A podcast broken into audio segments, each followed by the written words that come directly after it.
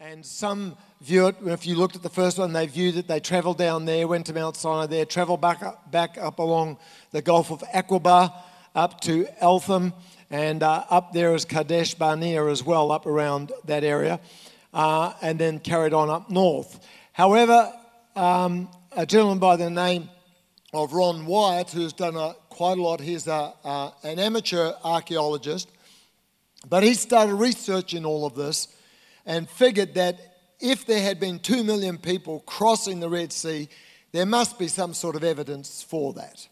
Right? You can't get two million people traveling across. Um, and that's why, for many years, uh, it's been classified as a myth. We've come up with all sorts of different things. You know, they, ca- they cross through the Sea of Reeds instead of the Red Sea, all this sort of stuff. Um, but Ron Wyatt has done quite a lot of research into this, and I'm going to give you some websites that you can look up for yourself. You don't have to believe me, you can have a look at yourself and come to some sort of uh, classic opinion. But what he believes transpired as they traveled down through here, you'll see up there they've got a place called Baal Zephon uh, with a red dot there just before you see them crossing over the Red Sea there.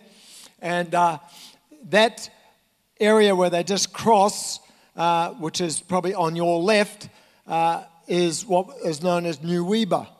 All right, and we'll have a look at that in a moment. And then they cross across, and on the other side, where the wilderness of Etham is, is where Baal Zephon is also viewed to be.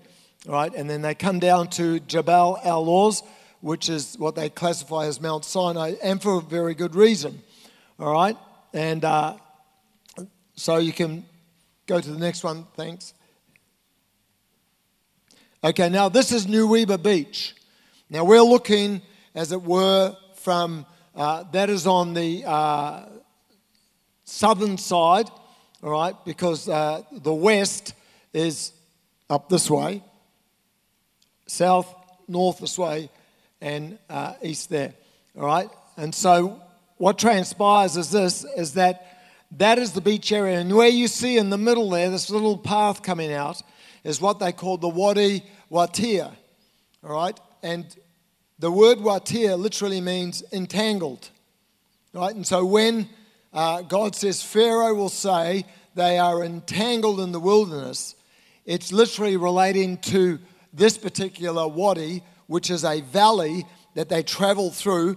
And uh, you can actually uh, follow different uh, videos with people who have gone through this journey, and you'll see that it circles around itself like this. And they walk through that, and you've got all the people there on this particular area there. Now, I haven't got a, a, shot of this, but up on the north end of the beach, or where are we? West, south, on the southern end of the beach, um, you'll find that they have uh, where the actual sand has been melted together by extreme heat into rock. This is a, a, a perspective view that they believe that the fire, the pillar of fire was settled there, and it's caused this to just simply melt together because there's no other explanation for why the sand in that particular area is like that. Okay, just a viewpoint, just something to think about. So they gathered here at Nuweiba, right, ready to cross. Now, um, this guy who's done all this research, Ron Wyatt, uh, discovered this around 1978. Okay? And uh, so from that point, when he discovered this, he started to do dives here, all the way through here. Okay? Uh, go to the next slide, if you want, mind, Cal. So, what you've got here, you've got a chariot wheel and axle superimposed, right? Over that image there is the same image over here on your right. Okay? So, they've superimposed it because coral only grows on something that it can attach to. Now, it doesn't grow on gold. So you see up there that gold uh, chariot wheel. That's sitting there. They can't lift it because it's a veneer. It's been placed over the wooden structure, but the wood is all rotted away. And all they've got is that there. They've found about two or three of these in this area, and they've gone uh, diving in, in, a number of depths, uh, some from 80 meters to 60 meters diving and found all this sort of uh, stuff here. And I've only put just a couple there if you watch the videos, you can see they go through. There's just tons of all this where the coral has attached itself to different things, attached itself to human rib cages and all this sort of stuff. So they've actually found, uh, uh, you know, uh, elements of human beings that, that have been, uh, you know, died and, and buried there, etc., etc. All right? And so all of this stuff is on the sea floor, and you can actually watch them doing these dives, traveling through. They've also, with these things here, when they find something, they can't lift them out of there. But what they do is they take uh, um, uh, uh, what do we call a, a metal meter? You know what are they called? Yeah, metal detector. Uh, that's operative underwater, and they just run it over there to see if this metal that's associated with this, right? And so they found that there are, there are metal fragments and all this sort of stuff in there. It doesn't attach to gold, but it does attach to other, uh, uh, you know, ferrous material. And so the thing is this that, that they're able to see that there was a structure underneath that, and so the coral is growing there because it's abnormal to grow like that.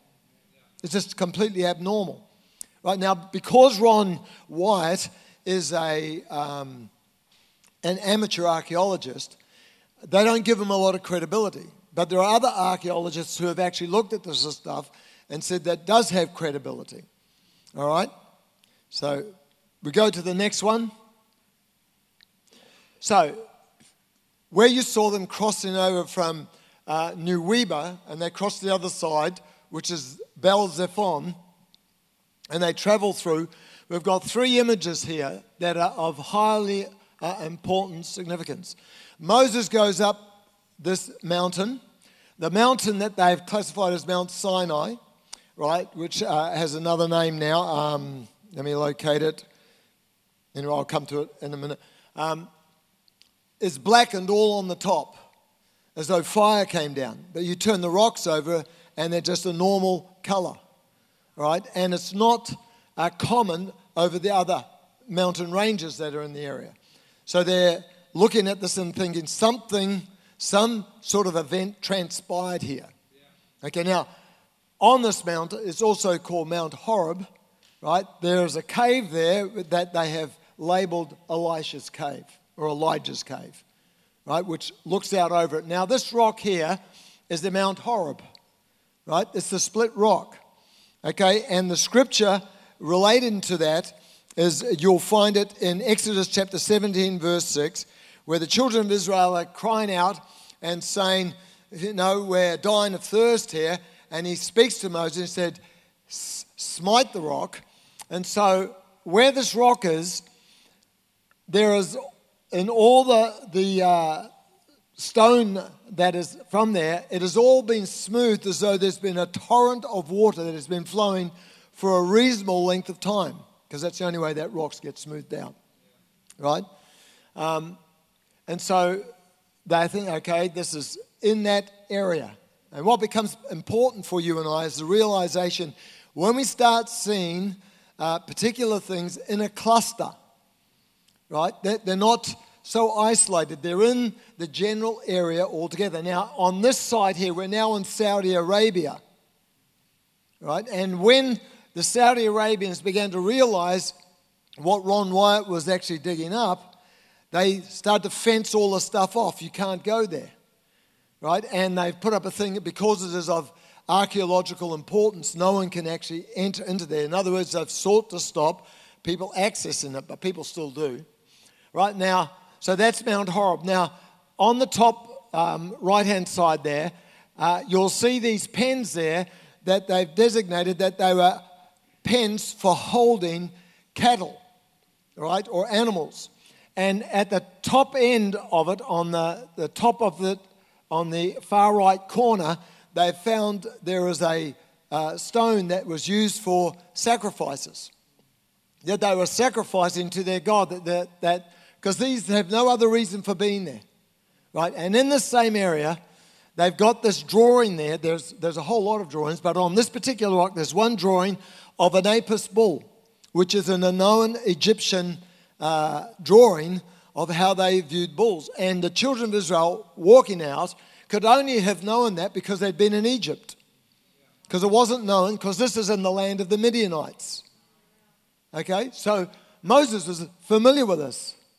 He lived there, right? He'd been up into Mount Horeb. He'd actually had that encounter with God there where he saw the burning bush and, uh, you know, he went near to it and God called him. Now he's traveled back into this area, right? And so when we see this, we realize that this is part of the golden calf sort of worship.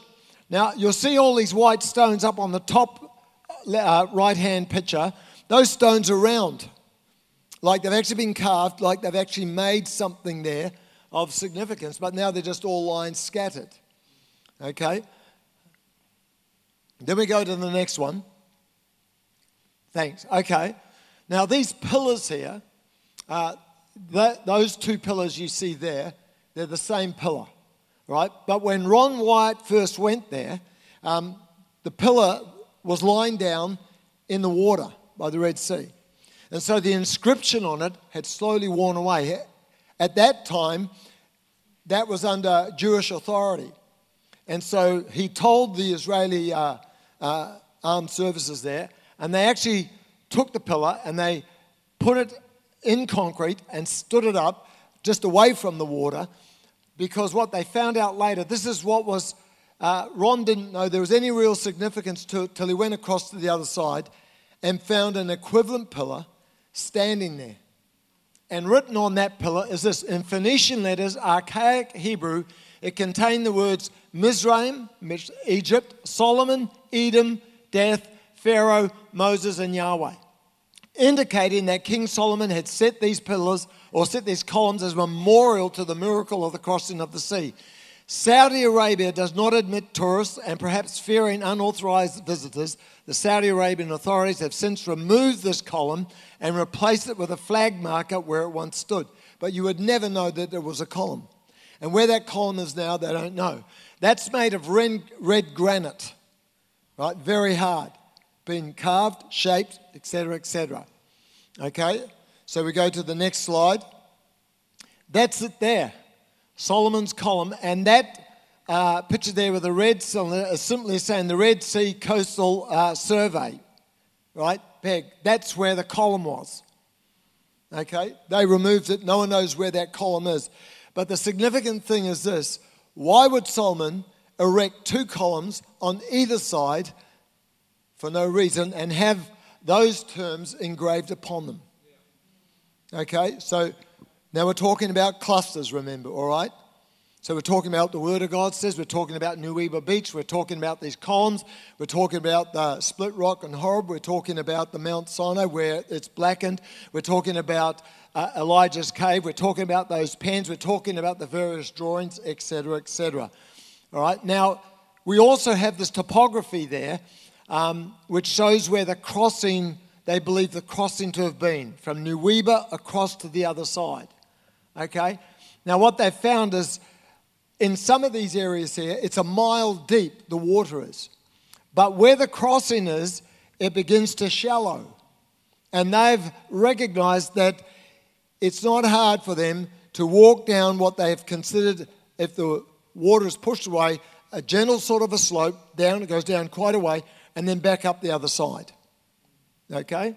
Now, those um, relics, as you were, of chariot wheels, etc., and all that sort of stuff, are also on the other side. Right? They're also over on the other side. And what Ron Wyatt did is he took one of these wheels, these pictures of it, uh, and he found a hub that had six, uh, you know, sort of spokes coming out from it. He took that to an Egyptologist uh, who surveyed it, and he said this is in keeping with the 18th dynasty, and they had they had four wheel, six, uh, uh, four spoke, six spoke, eight spoke, which is common only in the 18th dynasty, right? Which is the time that they marched out of uh, Egypt.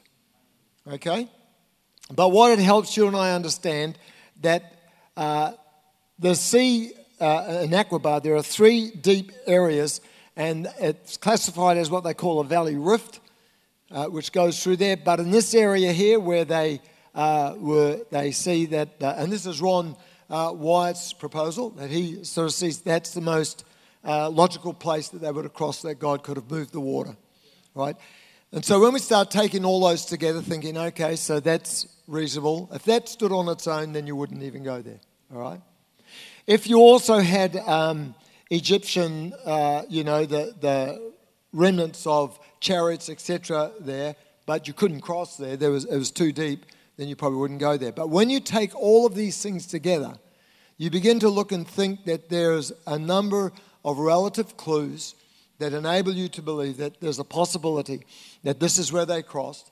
There's evidence of Egyptian chariots, there's evidence of uh, the crossing, there's evidence uh, of people there, uh, etc. Okay? Go to the next slide if you wouldn't mind. Okay. Now, let me just. Uh, now, there's a, a guy by the name of Dr. Kim. He's also got a video sort of a thing that's up there. Dr. Kim was a physician for one of the Saudi princes, and so he had access to this area on the Saudi Arabian side because he had a privileged status. And so he has a lot of footage of many of the uh, drawings that were placed on the rock of cattle, apis bulls, all this, but he also has a picture of a Jewish menorah that is there. All right? Now, there's no reason for anyone, no one else uses the menorah. Right? It's a purely Jewish thing. But here it is in this area. So it tells you and I that something of significance took place here that is related to the Jewish people. And uh, this is a mock up. This isn't an actual photo of them crossing, just in case you thought it was, okay? Uh, taken from a drone of a previous time with aliens, all right? Yeah. So it's, it's, just the scripture there in Exodus 14 and Moses stretching out his hand over the sea, and the Lord caused the sea to go back by a strong east wind uh, all that night and made the sea dry land, and the waters were divided, and the children of Israel went out into the midst of the sea under the dry ground, and the waters were a wall unto them on their right and on their left. Now, that's quite a phenomenal thing. When you think about it, the waters were a wall, right? That means they were mounted up there. I don't know how God did it, it's just a miracle, isn't it?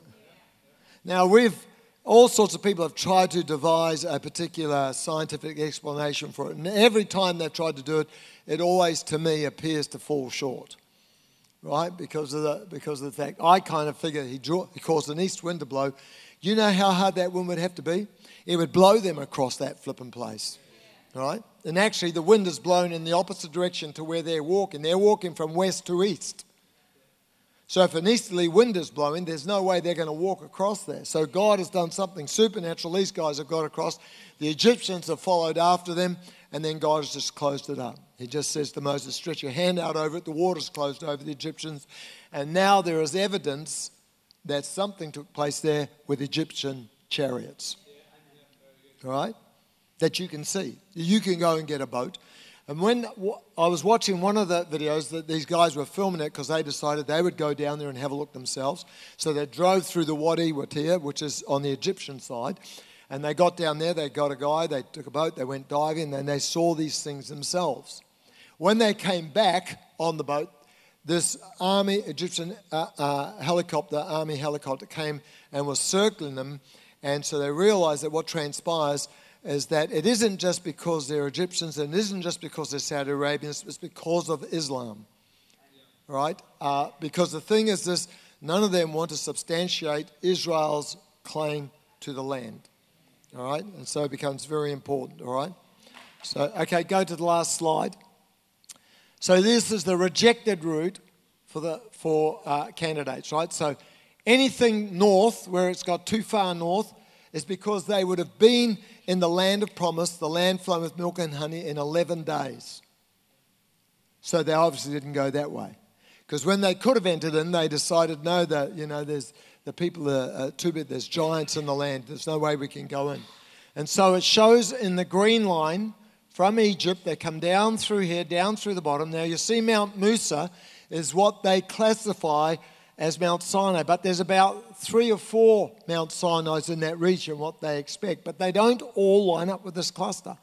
And then down the bottom here, they've got this uh, where a proposed crossing right at the bottom, You see a white line going across the straits there of Aqaba. And then they've got Ron Wyatt's Nuweiba Beach crossing halfway up. Okay? The thing is, down on the straits there, the bottom, there's no artifacts, no Egyptian artifacts. There's nothing there. But you go up to Ron uh, Wyatt's Nuweiba Beach crossing, and you've got Egyptian artifacts left lying there. Hey, call me crazy, but it seems to be credible to me. All right? Whatever way it is, they crossed there. Right? So I'm more tending to think of Ron Wyatt's beach crossing for a number of reasons. Not only because you've got Egyptian artifacts, but because Solomon himself erected these two pillars to memorialize that crossing okay, because it was significant in God's deliverance and fulfilling his promises. Okay, you can get these, you can just go on uh, Google, go to images and type in uh, Red Sea crossing, and all these images will come up, which is easier than taking a photo of them, uh, and you can see them far more clearly. And so you see that where they come down from there, they cross over there, they come down to Mount Sinai, which is uh, al Lawz. That's where the rock is all uh, burnt and then they travel on up. They do a little bit of a circle, and they end up right up there at Jericho at the top there. Okay? So, let me conclude with this. If you want to look at this stuff, write this down, right? His name is Ron Wyatt, okay, and he's got uh, an amazing amount of videos. Now, a lot of them are discredited because Ron becomes uh, very uh, enthusiastic because he's done research into uh, Noah's Ark and declare, declares the ark that is up there on Mount uh, Ararat in Turkey, uh, which is very hard to get there now as well. He declares that to be the ark. He says he's discovered the ark of the covenant, which is, you know, debatable, etc., etc. This to me is some of Ron's best work because it has a whole lot of other uh, stuff going for it. Now, there's another one that isn't to do with Ron Wyatt. This is another group of people called Exodus of Moses at the Red Sea, hyphen, the real Mount Sinai. It's a six part series, and it'll take you through all this sort of stuff. It shows you all their underwater uh, work, all the sort of stuff that we've just looked at, uh, and they just talk about it all. Right? So they can help you sort of see, uh, you know, possibly, possibly this is where it happened. The reality is simply this I choose to believe the Bible, where it says that God took them through the Red Sea and they crossed over and He took them all through and delivered them and they entered into the promised land. Now, whether this archaeological evidence actually uh, substantiates it, um, for me, it seems quite credible, but I choose to believe what God's word says above all the rest. But there are many things that come that just continue to help validate the story. But if you don't want to believe something, you won't believe it. And if you do want to believe something, you will believe it. But I also like all this other stuff because I find that it gives reason for me to answer those who query my belief in a supernatural God. Right? And that's what you and I have always got to remember. We serve a supernatural God who called the whole universe into being. Nothing's impossible for him.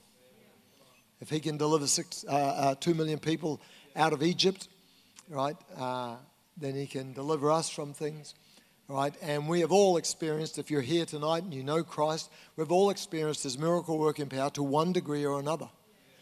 And whether it's a minor miracle, uh, in someone's eyes, it may be a major miracle for you. I kind of figured this is a major miracle for me, the transformation of my life.